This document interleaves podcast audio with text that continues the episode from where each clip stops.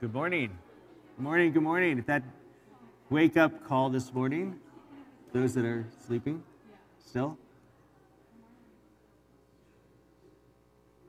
I did notice that uh, Seth mentioned that some of us um, are stretching already for the game. Some of us are old, and we need to start stretching now for Friday. Um, thank you. Thank you for laughing. Um, good morning, everyone. Good morning. We're going to talk about Noah today. Yay. Um, Noah, well, not really about the ark. Um, but um, let's, let's um, open with some prayer as we get to our chairs. I know usually I have a big intro. I don't have one today. It's blank. I can come up with anything. Uh, let's pray. Father, thank you for this wonderful day. Thank you, Lord, for bringing us all here. Um, thank you for um, uh, your word and your chance to study uh, your word um, and learn from learn from you. In your name, Jesus, we pray. Amen. So we're continuing in Genesis, Genesis uh, 6 through 9.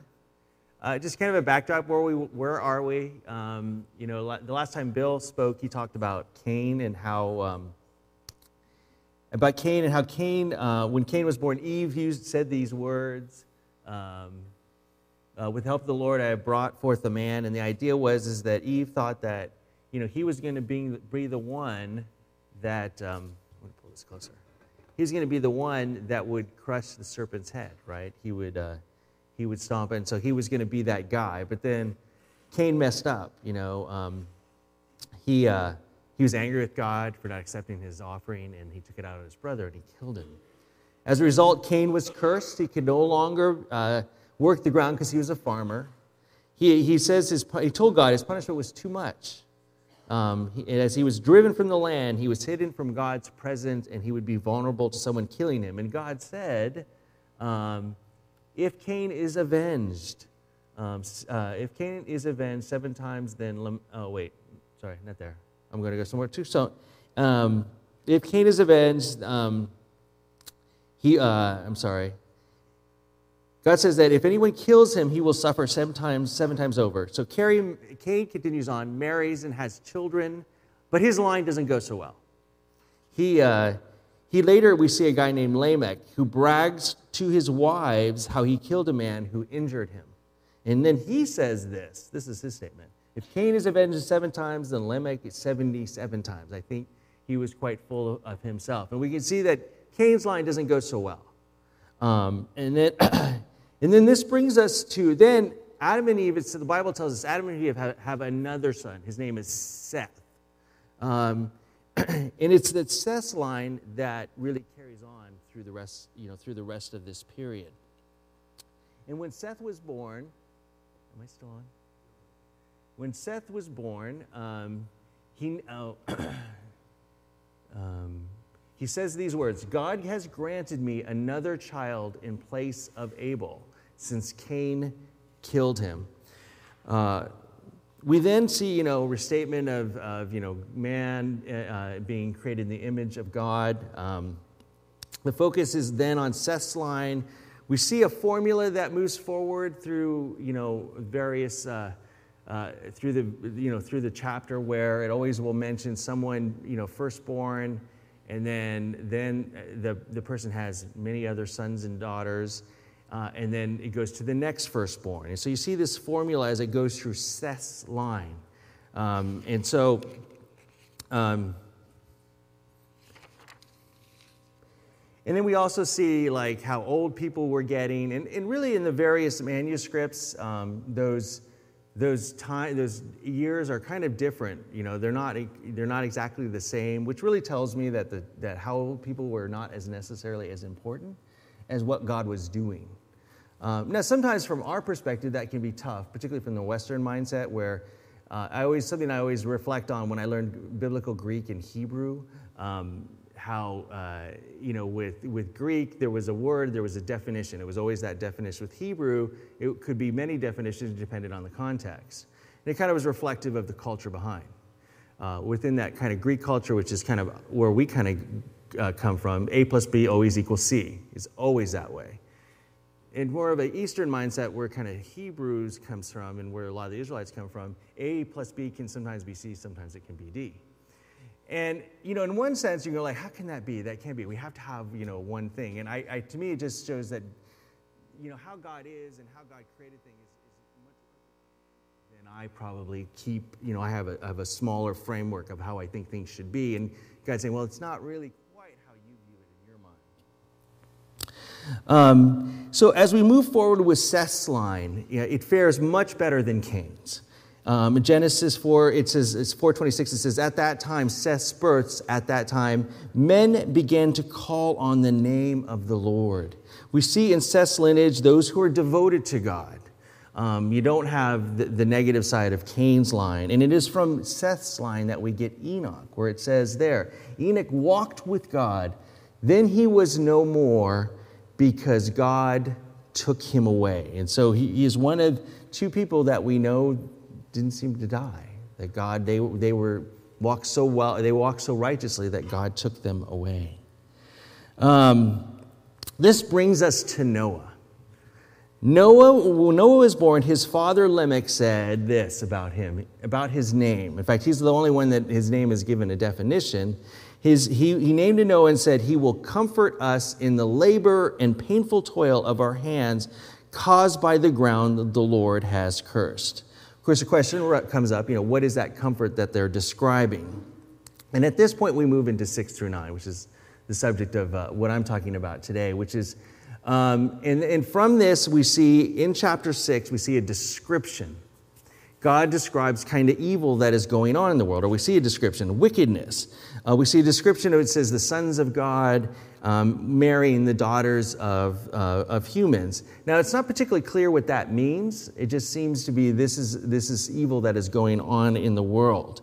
And then we see this, this section here.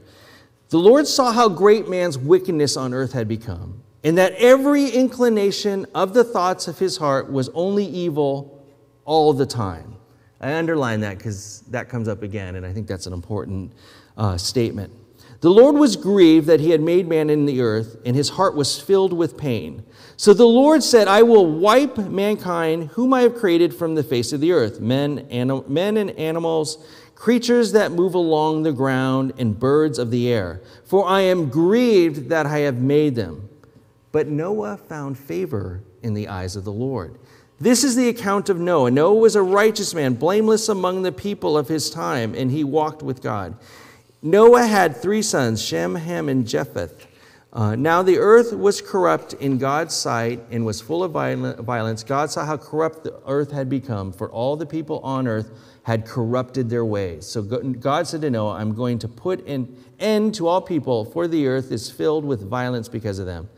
I will surely going to destroy both them and the earth. Now, then we get this whole long description of the ark, which I'm not going to go through because you can read that yourself and find out how the ark was built and you know all the animals that came into it. Um, now, um, now from this section, we're not sure why you know what made Noah righteous because you don't you know later on we get all this descriptions of how to act and how to live. So, what was it about Noah that made him righteous? Um, uh, and uh, the best I could come up with is that it was the fact that he had faith in God. Romans, um, so there's the ark. Actually, I couldn't come up with a picture of an ark. That's, that's the best I could do. Um, actually, these days, I'm a little nervous now. There's a lot of ministers getting in trouble for plagiarism, so I'm getting I'm a little nervous about just going on the internet and pulling out a picture, and then somebody go, "Hey, you can't use that picture." So that was stock stuff from PowerPoint. It's the best I could do. Some boat in the middle of nowhere, right? Um, and it didn't look like that. So um, but we see Romans 3.28 says, for, uh, says this, For we maintain that a man is justed by faith apart from observing the law. And then we also have Hebrews 11, where you have this great hall of faith, where it says these words Now faith is being aware of what we hope for and certain of what we do not see. This is what the ancients were commended for. By faith, we understand that the universe was formed by God's command, so that what is seen was not made out of what was visible. By faith, Abel offered God a better sacrifice than Cain did. By faith, he was commended as a righteous man when God spoke well of his offering. And by faith, he still speaks even though he is dead. By faith, Enoch was taken from this life so that he did not experience death. He could not be found because God had taken him away. For before he was taken, he was commended as one who pleased God. And without faith, it is impossible to please God because anyone who comes to him must believe that he exists and that he rewards those who earnestly seek him. By faith, Noah, when warned about things not yet seen, in holy fear built an ark to save his family. By his faith, he's commended, he's, he, he condemned the world and became heir of the righteousness that comes by faith. So, what we have here is that Noah was righteous because he had faith. Now, as we see, Noah had faith, but like everyone else, he was not perfect. Um, Then we get into the promise. This is when they left the ark. Noah and Israel were told to leave the ark, and then he built this sacrifice for a burnt offering. The Bible says that the Lord sm- smelled the pleasing aroma and said in his heart, Never again will I curse the ground because of man, even though every inclination of his heart is evil from childhood. Again, that statement again about, about uh, mankind. And never again will I destroy all the living creatures as I have done. As long as the earth endures, seed time and harvest, cold and heat, summer and winter, day and night will never cease. And then God blesses Noah, tells them to be fruitful and multiply. Um, Noah is warned not to eat food that has lifeblood in it. And then it seems that murder is instituted at this point. Um, although it always begs the question so then what was, what was Cain's sin? Was it the, the killing of his brother, or was it that he was angry at God? And, those are questions I still have. Um, and so it says here, and, and from each man too I will demand an accounting for the life of his fellow man. Whoever sheds the blood of man, by man shall his blood be shed. For in the image of God has God made man. So, which is kind of the basis for why murder is wrong, because we are made in the image of God. And then we have the rainbow, right? The promise that I will never do this again. This kind of leads us really into kind of the last section, which is kind of the major part of my focus here, is really what I call, I, I call it the curse of Canaan. Uh, it's kind of an interesting story at the end of Noah's life, or at least what we know of towards the end of his life, um, and about Noah. The Bible describes Noah as a man of the soil. So, like Cain, like Adam, he was a guy that was a farmer. He built a vineyard, and one day he had too much to drink, it says. Well, that's my, my interpretation. And he forgot to wear clothes. He was buck naked. Now that's pretty drunk. Um, the Bible tells us that Ham saw his father naked and then went and told his brothers. His two older brothers then took a garment, laid it across their shoulders, backed into the tent, threw the garment over their father, and always facing away so they wouldn't see him naked. Then the Bible tells us that Noah awoke uh, and he learned what Ham had done. And he said the following Cursed be Canaan. The lowest of slaves will be, at his will be to his brothers. He also said, Blessed be the Lord, the God of Shem. May Canaan be the slave of Shem. May God extend the territory of Japheth. May Japheth live in the tents of Shem, and may Canaan be his slave. Now we see here Noah doesn't curse Ham, he curses his youngest son, Canaan. We're not quite sure why that is. But a big question arises what was Ham's sin? I mean, after all, wouldn't this be a little bit like accidentally walking into someone, you know, when they're changing? Um, I think that, um, you know, we can kind of also struggle with this a little bit here, too, because on the other hand, too, is that, is that one of the commentaries uh, that I use is it points out that God is very silent about this, and that the implication is that God is not happy with Noah over this. You know, and some people think, well, yeah, but what, what, did Noah do? I mean, he was in his own tent. You know, why was why was Ham walking in his tent? Um, and I think at the time, though, I don't I don't think you know that's our perspective. Maybe you, everyone has an individual tent, which is true. You go camping, I go camping with Boy Scouts. Everyone has their individual tent you know, these tents were kind of probably large, and there was other family that may have been his tent, but he may have other, other people in it. Also, is that, um, is that if it really was an issue of, you know, this was his personal tent and no one should have been going in there, why would his sons go through so much trouble to cover him up? right? So there had to be something issue there that this was not a good thing. Kind of to further illustrate, I'm going to share my own story. Uh, I must say that this, um, it kind of, because I think my story kind of brings light on to giving us some perspective on what the big issue is here. Um, now, this is a story that I'm not proud of, and it also involves a bottle of tequila. Uh, now, I want to say at the outset that I don't want to glorify drinking. Um, I know that there are people in this church or people we know or family that struggle with alcohol. Um, now, I don't have a problem with people drinking per se. I think the Bible is very clear. It's about it's not about drinking alcohol. It's about drinking in excess. Um, now, I'm not a big drinker for three reasons. One is is um, I'm often driving, and I don't want to I don't want to drive and uh, uh, you know drink and drive. Also, despite how I feel that drinking's okay, there's a lot of negative impacts to alcohol and how people will perceive you when you drink, so I tend to, to tend to not drink so much. Um, I'm also aware of how alcohol is viewed in the world, and if you want to reach certain cultures or people of other religions, actually you shouldn't drink at all because you're going to lose your chance to witness to them once they see you drink alcohol. Um, now, please be aware, this is just my position. I'm not trying to tell people they have to follow my position. This is just how I feel about it. Um, you know, now I think that um, as I said, I think drinking is okay from a biblical perspective, not, not excess. Um, and also, I realize that no matter how well I'm devoted to God, I and anyone else can mess up at times. Um, now, let me take you back to the 80s. Turned up collars, members jacket, two things I actually never had. Um, this was a time when I wasn't walking with the Lord. Um, and I was living for myself. And one night, a friend of mine and I decided to get drunk on a bottle of tequila. Now, I will tell you, I've never drank tequila since then, and I think it would make me sick if I even smelled it, but that was how it went. Uh, and we succeeded in getting drunk. And I had various images of that night. And there's also things I can't remember because it was kind of a, it's a, it's a blur to me. But at one point, believe it or not, I handed some people my ATM card, told them my PIN, told them to go draw some money out so they could buy more tequila. Now, I was lucky. They brought it back to me. And they didn't take more money, right? That, of course, was a big danger. Kids, that's why you don't drink, right? Um, right? I remember throwing up outside and thinking, maybe I could just hang here on the fence all night because I was a little afraid to laying down knowing that I was sick. Um, I remember being in the bathroom and getting sick and yelling for my roommate to bring me the bucket. One time I tried to stand up and put my hand on the towel bar. What happens when you use that? It's strong enough for a towel, not a human being. It goes, snaps right through, doesn't it?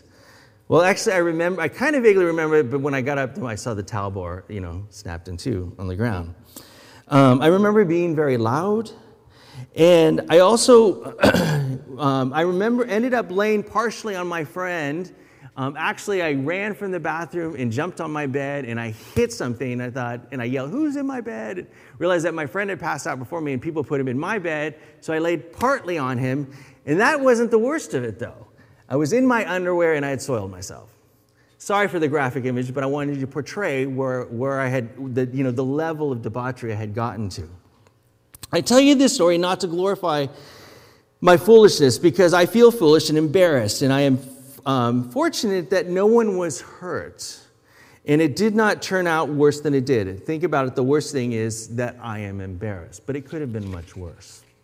Um, I even uh, gave people my camera and to take pictures. Now, I have never seen those pictures, and my roommates told me that they would hang on to those. I don't know. If I ever run for office, maybe they show up and I have to explain myself. I don't know. Um, as I look back on it, there's a part of me that smiles a little. And I was talking with Deborah about it. He says, you know, I, I don't want to glorify it, but it, there's parts of it makes me makes me smile a little bit and laugh. And I think the reason is that it happened once and never happened again. Uh, it was 30 plus years ago. Um, it would um, it would be different if it had been one of many times. Actually, usually one time people give you a pass, but many times, you know, you've got a problem. Actually, you shouldn't even do it once. Um, uh, you know, and then no one got hurt. The shame was mine.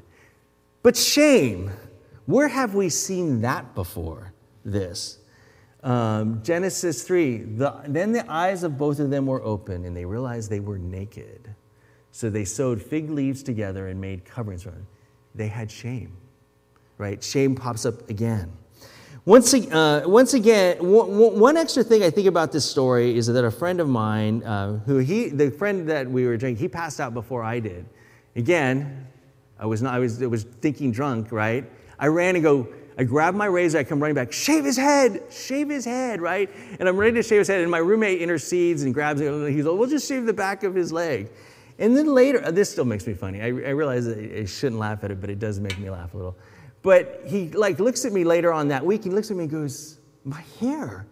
And, and the part of the thing was is that he had worked for the state legislature before, and they had kind of recruited him to go back. And he was supposed to start a job working at a state legislature. He goes, I would have gone back without any hair. And how would that have turned out? Where, you know, in a suit with no hair. And they might have thought, well, you're not taking this seriously. Maybe he would have lost his job.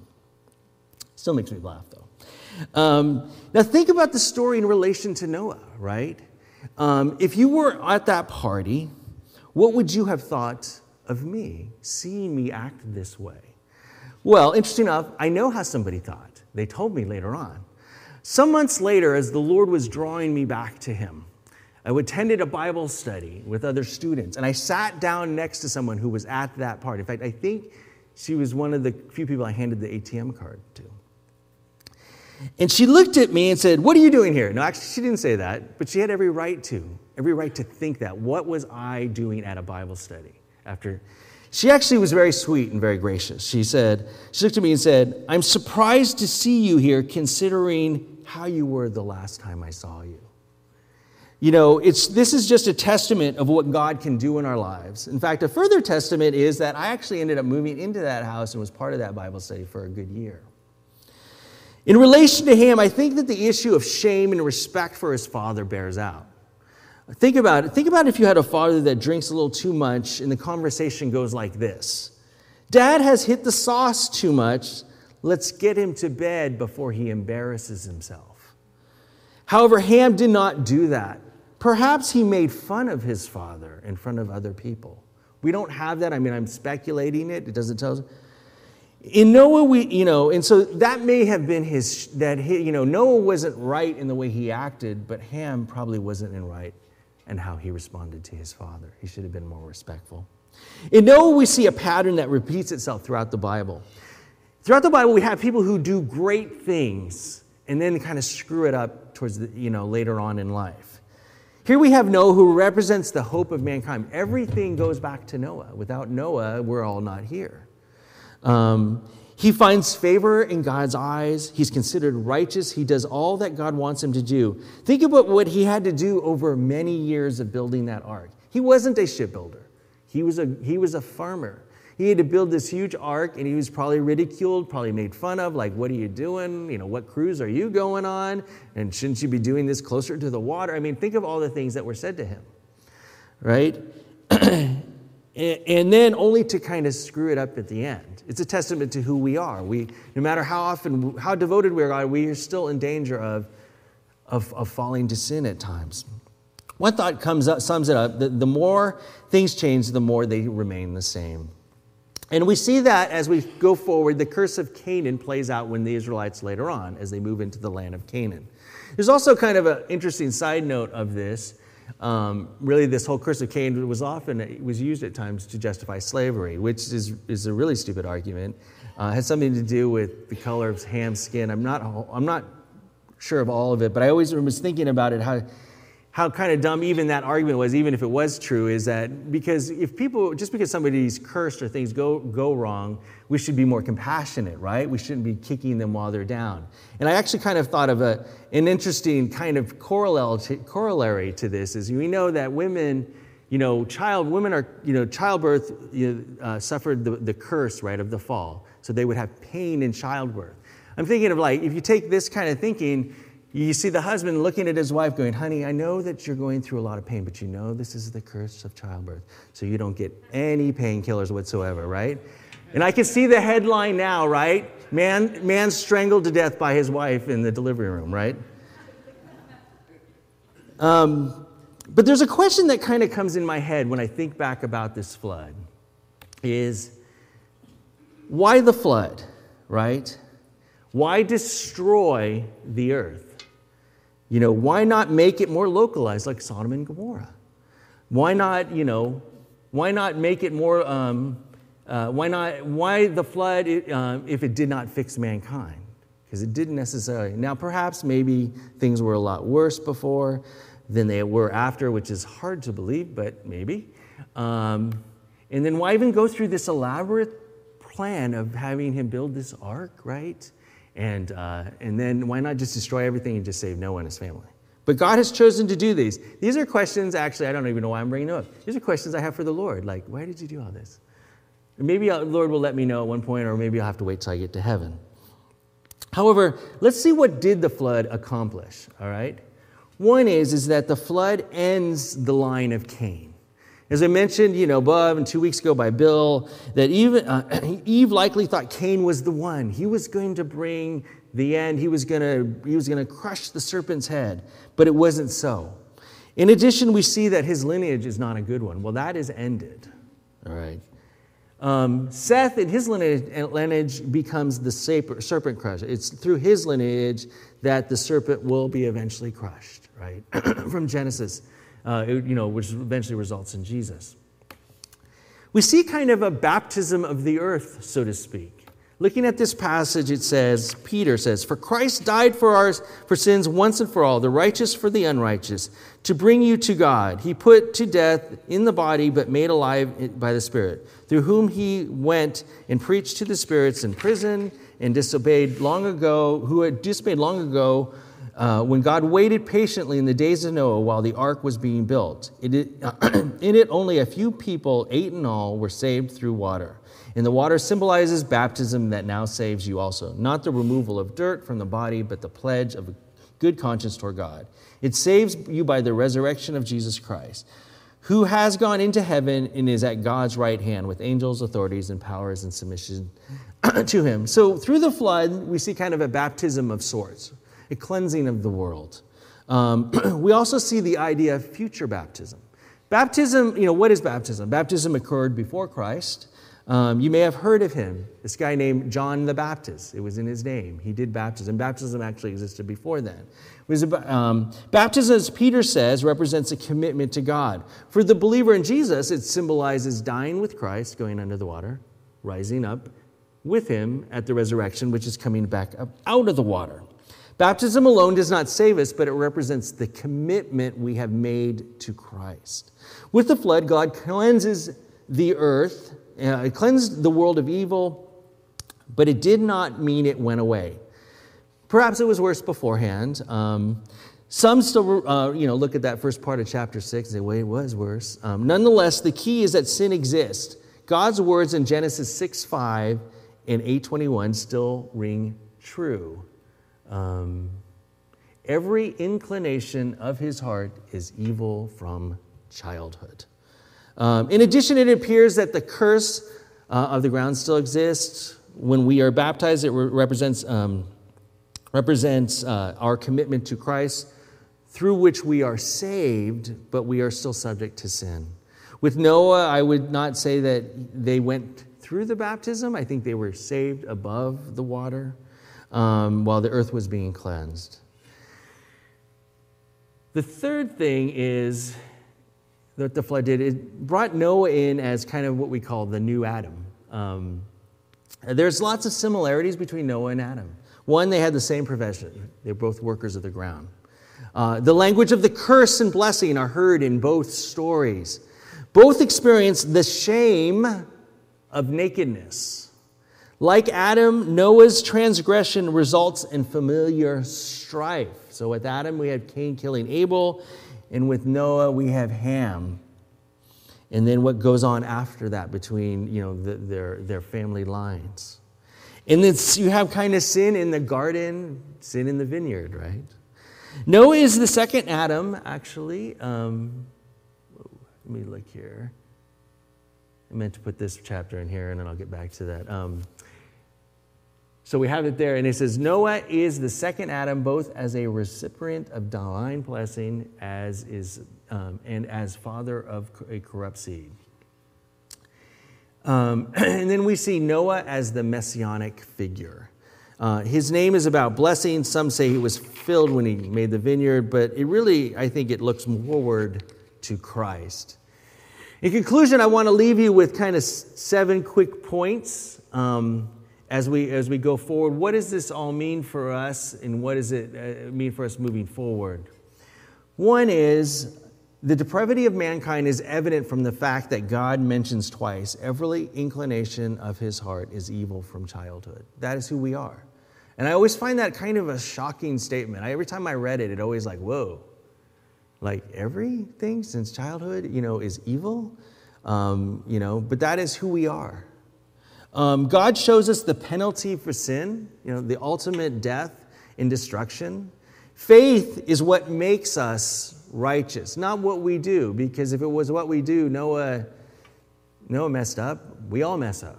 But it's what we, and we'll see, you see this throughout as we go through Genesis. It's about faith. It's why the book of Hebrews talks about it. And you look at him. Jacob was a screw up. Uh, you know, you know, Abram and, and um, um, Isaac had their moments. Actually, the only one that really didn't screw up was Joseph. I was thinking about that. But David messed up. But it was always about faith. Where's their faith, even though that they made mistakes? God introduces the idea of baptism, although it may not come into true form until later. God preserves the line of Adam, from Adam to Jesus. And then we have this continuation of our story. I mentioned in the first time I spoke that Genesis is about the beginning of our story. It's the beginning of God's story. And we have this continuation of this story. We, God has continued to move us toward bringing mankind back to the garden. It's almost as if God, it's, when I looked at this too and looked at this passage, I felt like you had, you know, the, you had the garden, then you had the fall, and then you had the curse, and then you have Cain, and then things just didn't go too well, and then kind of life went on for a while. In fact, it could have gone on for a long time. Some speculate that it could have been a lot longer than those numbers indicate. And then it's almost like he says, Here we go, we're going to start now. We're going to go on this story and move it on, and, and it's heading towards Jesus. And the last thing, we always are looking forward to our eventual salvation to be with God forever in heaven. Let's close in prayer. Father, thank you for your word. Thank you, Lord, for watching over us. Thank you, Lord, for being with us. Thank you, Lord, for what you have taught us here. Help us to take the things we learned today and apply it to our life as we go forward this week and, uh, for, uh, and on after that, Lord. In your name, Jesus, we pray. Amen.